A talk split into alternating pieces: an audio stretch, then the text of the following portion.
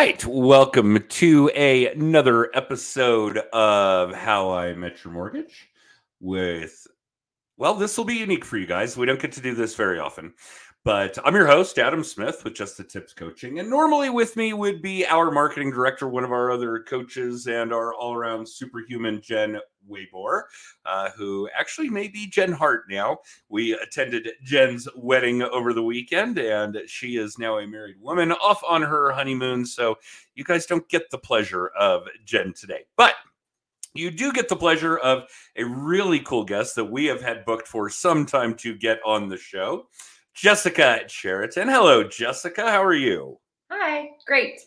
Good. Um, so yeah, Jessica and I were able to talk a little bit before we went live, and one of the things that I warned her about, and I will warn all of you about, is that Jen is really our tech guru as well when it comes to the video cast, the podcast, all of the things that make that happen. And while I do get to do it from time to time, I am not the skilled expert that she is. So if you guys see any audio or visual hiccups, know that that is really because Adam is trying to do all the things that Jen would normally be doing. And obviously, she's far better at it than I am. But I would say that about my entire team at both the uh, Just the Tips company our coaching company and as well as at our mortgage brokerage. I will only take credit for hiring people smarter than I am.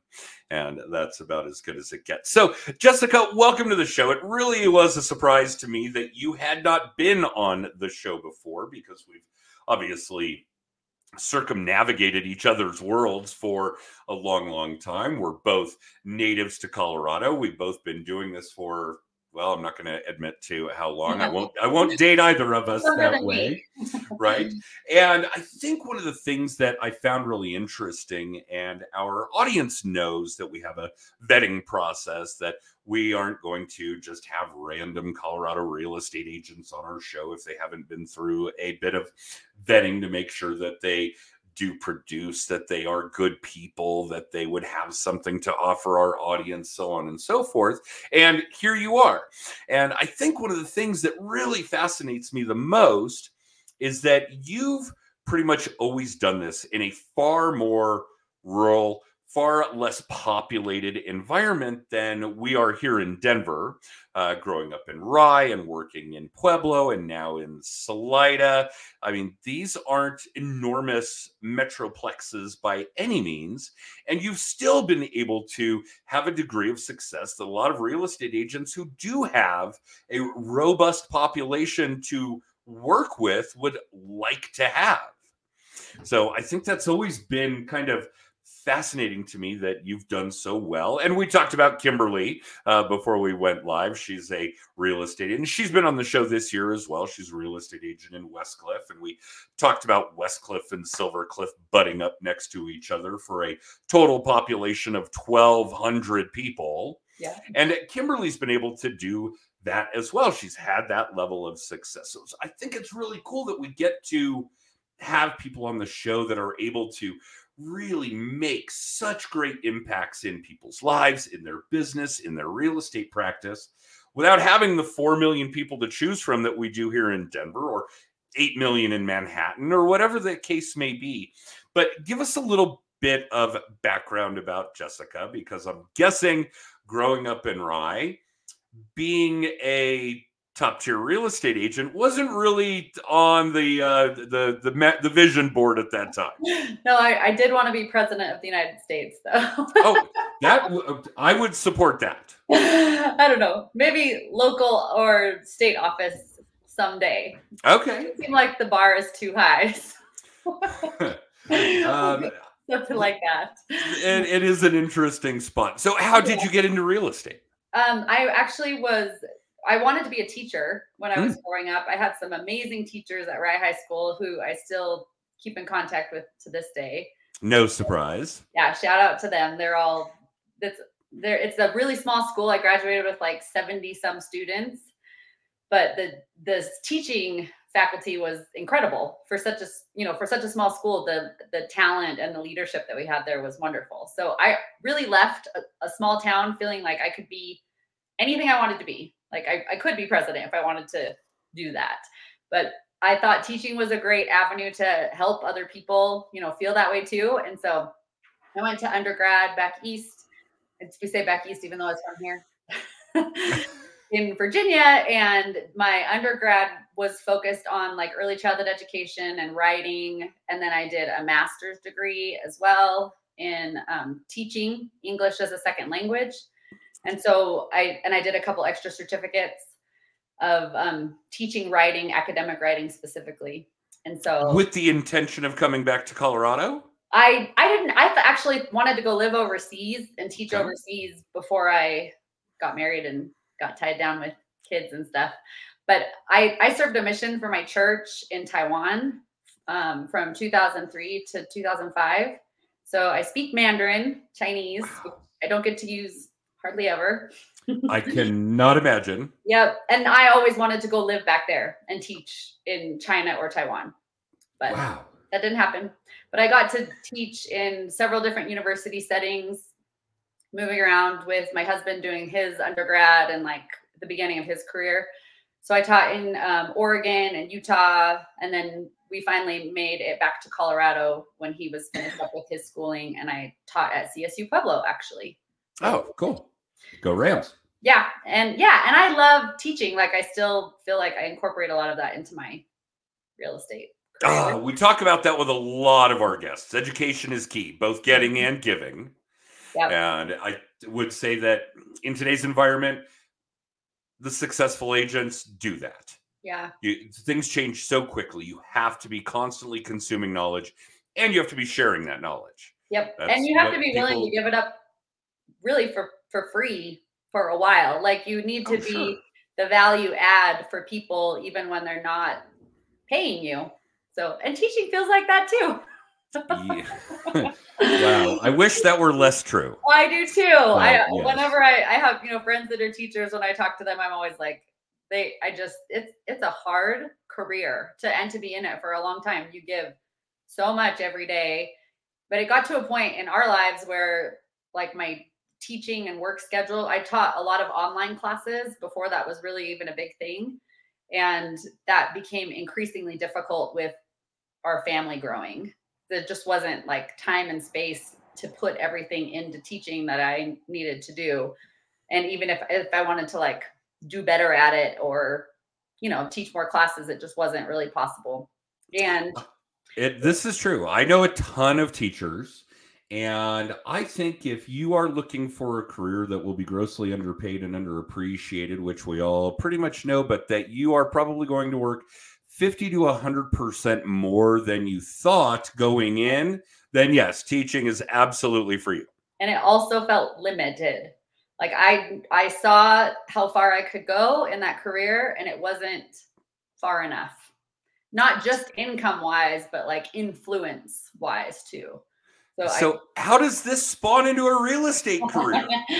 I had this uh, mentor who I'd read like a bunch of her books, and I got to meet her. And I'd, I'd had like the real estate idea floating around in my head for a while. We had four kids at the time, and I I got to go talk to this lady that I really am. Her name's Carol Tuttle. She's written a bunch of really interesting books. But one of the things that she said to me, like, really made me take the leap and buy my real estate classes and she just said you're playing really small. Like you keep playing small and thinking you're going to be satisfied with all these little things. Because i was i was teaching i was raising four kids. I had like a makeup business. I taught fitness classes at the local gym. That and it was a lot of things right? Like for a mom of four little kids all my kids were under the age of like nine at the time. And so she just looked at me and she's like, you you won't be like really satisfied or feel good about what you're spending your time doing until you go really big. Like you need to like go all in on one big thing and just like do it. And and she's like, I think you and she threw in at the end, like, I think you'd make a great realtor. And I had had like the idea in my head for probably a year like maybe i'll get my real estate license. It was more because i was thinking about investing in properties or my husband and i had talked about you know doing in real estate investments. Common. And after going through the process of buying our first home which had just barely happened like the year or two before i had this conversation with her um, i was like yeah that would be super interesting. So i went home bought the classes and it took me like six months because I was doing it at night since all my kids were little and I was still working like these three other jobs that I thought I wanted to be doing. And then after about six months, I finally um, took the test. I I remember one day I was like, I've studied enough. If I can't pass the test, then I'm not like it's not meant to be. and so I just went and took it, and um, it was actually easier. This is sad. It was easier than the fitness certification that you have to take to be a certified fitness instructor. yes. Okay. But well, I hear that Colorado is one of the harder states to get licensed in because of all the hours that are required. So we're not going to discuss where that bar is. okay, well, that was my uh, experience. Uh, yeah, it's. Yeah. Uh, okay, so yeah, and I wish I could disagree with you, but I think that is kind of telltale as far as why, and it's probably skewed now, but why the NAR stats are that 80% fail in the first two years, 85 in the first five years. And a lot of them don't really understand the job.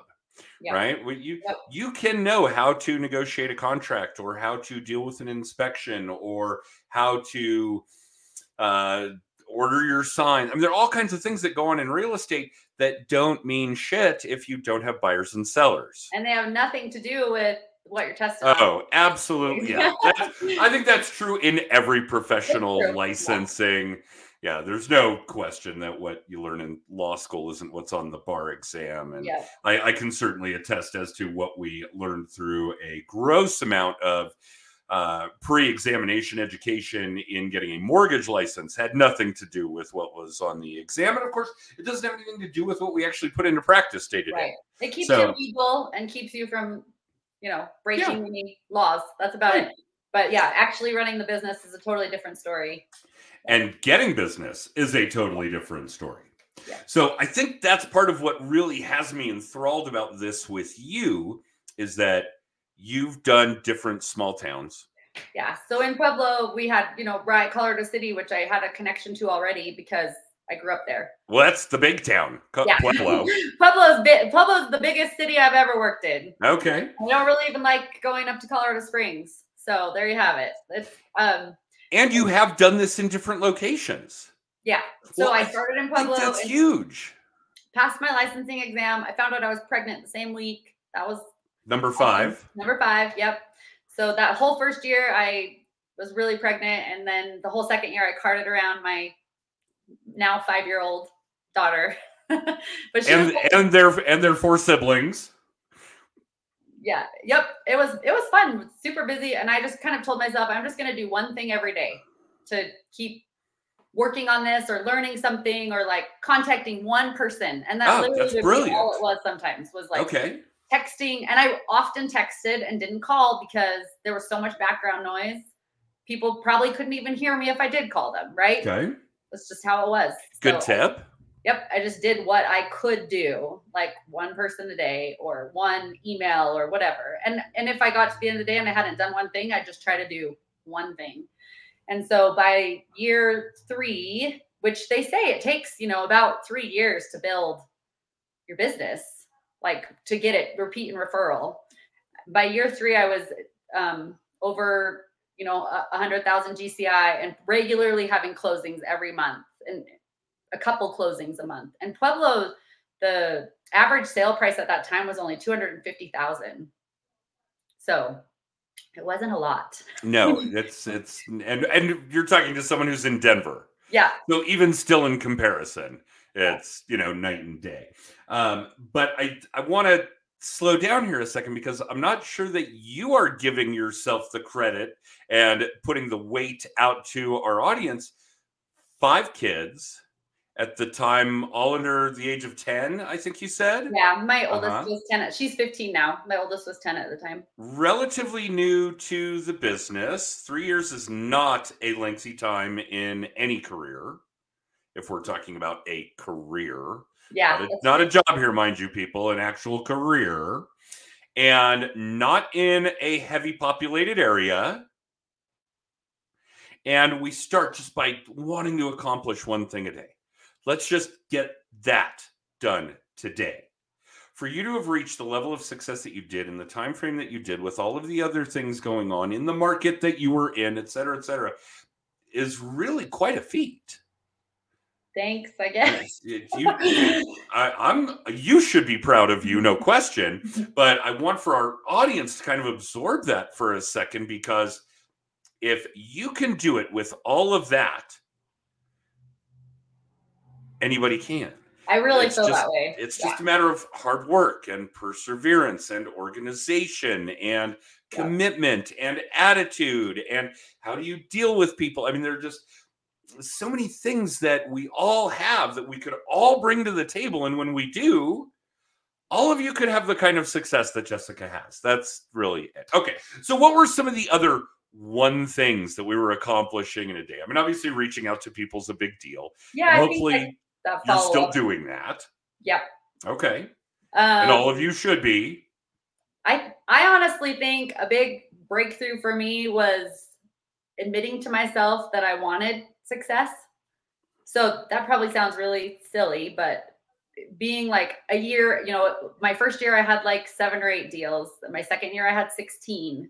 My third year I had like 25. But saying to myself that I wanted to I know that maybe sounds like like mind mumbo jumbo, but being being okay with you know i want to do this really big i don't just want to like dabble Half-ass it.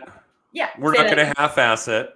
yeah i wanted to like make sure that i was doing it the best i could like giving people an excellent experience and i freely admit i'm a people pleaser like i want people to be happy and i will bend over backwards to try to make that happen. Um like i have some deals going on right now that are i'm just like heartsick because things are so hard for people right now and it it like affects my sleep. I try not i don't internalize it as badly as i used to but i still just like i want people to be happy and be taken care of. And so i think that being at the heart of it but then admitting to myself that besides that i wanted to do it really big like i wanted people to know who i was i wanted them to call me first and i had to start being okay with that in order to introduce myself that way just Mm. be like i'm jessica i'm a realtor like use like pick me why would you not pick me over you know your 25 other choices that you have in the same area Including your Aunt Betty, who just got her license last week. Yes. my aunt actually is my realtor inspiration my aunt colleen and she's That's in funny. she's in delaware but she did a 30 year amazing real estate career in utah In Right. Utah. Wow. yeah she was okay. one of my big yeah she was i should have told, said that too she's one of the big reasons where i was like i can do this because she told me i could so And how new are you to where you are now in Salida? two years. I moved Okay. to Salida in um, the early spring of 2021. So I guess two and like two and a half years. Two and a half. Okay. Mhm, Just right after COVID, kind of. I don't know. COVID was sort of winding down when we moved here. So, And the success has followed you yeah, to another small town. In fact, that one's considerably smaller than Pueblo. seven thousand people. Well, I think it's like six thousand something ish, but yeah, it's it's small. Yeah, that's that's small. That's not rye small, but it's small. yeah, yeah. We Wow. we luckily work a lot of the surrounding area too, as we talked about. You know, like Cotopaxi, Coaldale, Westcliffe, Howard, Nathrop. I I I do deals in BV, and um, I don't really go over the valley that much. I have great people that I refer things down to in Saguache County, but but we travel far. A lot. Yeah, I love that. What your definition of the surrounding area versus, say, someone in well, a major metropolitan area. Yeah, if, if someone in Denver has to drive to say Thornton, Yeah, it's far. yeah. that's that's the surrounding area. You're talking a hundred miles in any direction is your Yeah. surrounding area, which is also really, really cool because obviously the different climate, the different topography, the different cultures, so on and so forth, really kind of shape how we define those things. Yeah, and this area is there's so many like beautiful homes. There's a lot of second homes, and so that's re- I really like enjoyed working on that. Um, although that's like a sensitive topic around here, but I've also loved just the, the different little communities. They all have their special things, and it's fun to explore. I I love wearing like boots to showings because you're always walking through. Like on Saturday, I had a two mile hike to get in and out of a showing. Really? Yeah. Wow. yeah. Okay. It's a road Um, that's up to there's a cabin up there up near like on the way to Boss Lake for sale and it's um, it's faster almost to hike it than it is to drive it because the road's so rough. Wow, that's interesting. I talked to a client this morning who purchased a second home in the Rockies that way, accessible in the winter only by snowmobile. Yep, that's this one too. So, yeah, in fact, they rarely go in the summer because they have to see people. in the winter, they they get there by snow machine and they never see another soul. Yeah, it's fun. There's so many neat things about the area. I love it. Okay, so in the interest of our audience kind of catching how relocating isn't all that big a deal and being in a smaller community really isn't all that big a deal, what were some of the things that were on the task list to absolutely knock out when you got to Salida? Yeah, so I know everyone hates Zillow, and I I don't love them either, but I actually did pay for six months of Zillow um, right when I moved here, and it's really expensive here because the um, price point is so high. But I did that as an investment to get on the map, and I I knew that that's what I was doing, so I was just like I hit it really hard for six months and it was it was hard. Like i was exhausted every day because we had like moved five kids. We were remodeling a house and trying to like start my business over basically but i was willing to do that because i knew that i needed to show up on the map here and do deals here so that i would be known and then as soon as that contract was up i canceled with them but i had like 10 or 12 deals by then and the follow up obviously is really important. So I'm still working with clients that I got from Zillow phone calls, but they don't belong to Zillow anymore. They belong to me now, right? And Of it- course. it, was just it was just a way to make sure that it happened really quickly. And I needed that jump start because I didn't want to join a team. I had been on a team for like six months, you know, in Pueblo, so I kind of had had that experience. I wanted to be known. I wanted to be um, I wanted other agents here to know who I was, like to have a reason to call them and work with them. It, it's a really tight knit community with um, realtors that have known each other for a long time, all working together. And they are uh, excellent realtors. It's like some of the best I've worked with anywhere, like lots of really top notch realtors. And so the standard here is is high, I would say. Like you you've gotta you've gotta be there too. That's interesting. I'll bet that's true uh, in smaller areas versus the major metropolitan ones as well. That's that's really interesting because you do have to be really really good at what you do, both in your lead gen and in your actual work product, Yep. in order to succeed where everybody knows you. Yeah, yeah. Because if you mess up, it's not like, I mean, everybody knows. Like Everybody knows. Yeah, it's it's just too small to not have. And but if you do well, everybody knows too. And here, client events and like dropping things off are even more powerful. I feel like in a small area because I have a client event and the 10 to 15 families that show up, they all know each other from school too. Sure. Well, Well, the whole town, Yeah. if you take 10 or 15 families, that small group knows everybody in town. Exactly. There's only a degree of separation that way. Yep. And That's so they're all visiting. They know that they all used me. I know all of them. We like sit and hang out. It's powerful to have that reciprocity with the people you've already worked with, people you're that are thinking about working with you, that see that people they know have already worked with you and they give you a good recommendation. But it is that's a little stressful sometimes. Just always, you know, you know, trying to be on your game 200 percent of the time. Everybody knows you. yeah, You you really don't have a choice. yeah, exactly. It is much much harder to be in a people business and be relatively anonymous when we're talking about Rye, Yeah. Salida. Westcliffe, uh, so on and so forth. Really difficult there, I assure you. Uh, very interesting stuff. So this is really cool. Um, and you had said something earlier that I think is really relevant, and I want our audience to kind of pick up on as well. Is increasing your business by that kind of volume, that percentage year over year over year, should be relatively natural. You should continue to do everything that you do, the things that you're good at, your lead gen work, your prospecting, however you guys want to define it. And of course, if you're doing it well and you're at that 200%, your work product is really stellar, then getting a client to refer you a client, just one in the subsequent year, really shouldn't be all that big of a challenge, no matter the size of your market. Yep. So if you do what you do to attract new business and you do your work the way that you do so that your repeat and referral business is consistent and constant, then increasing your business by those numbers, even a hundred percent year over year, really shouldn't be that hard.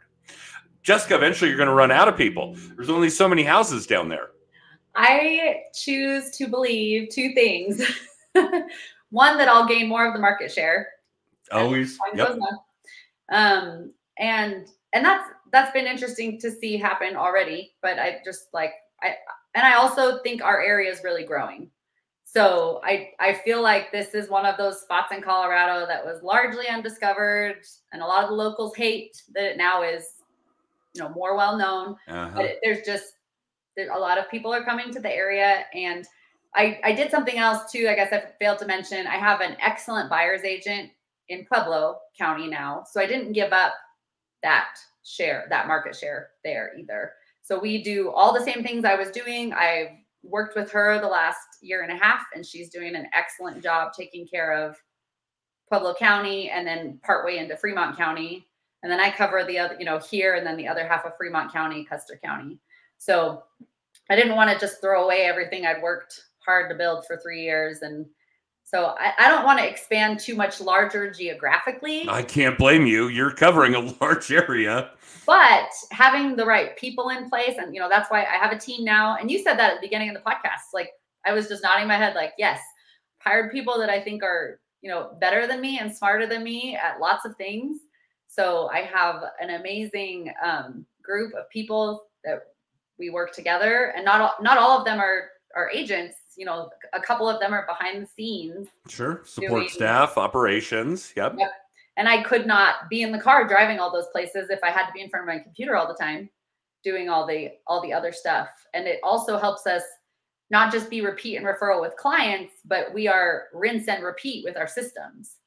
So we have, you know, we have a newsletter that goes out every quarter. Well, we just like we repeat that every quarter. It, and the support staff like they know they know what goes in it and you know we talk about it. We meet every Monday, Wednesday, Friday.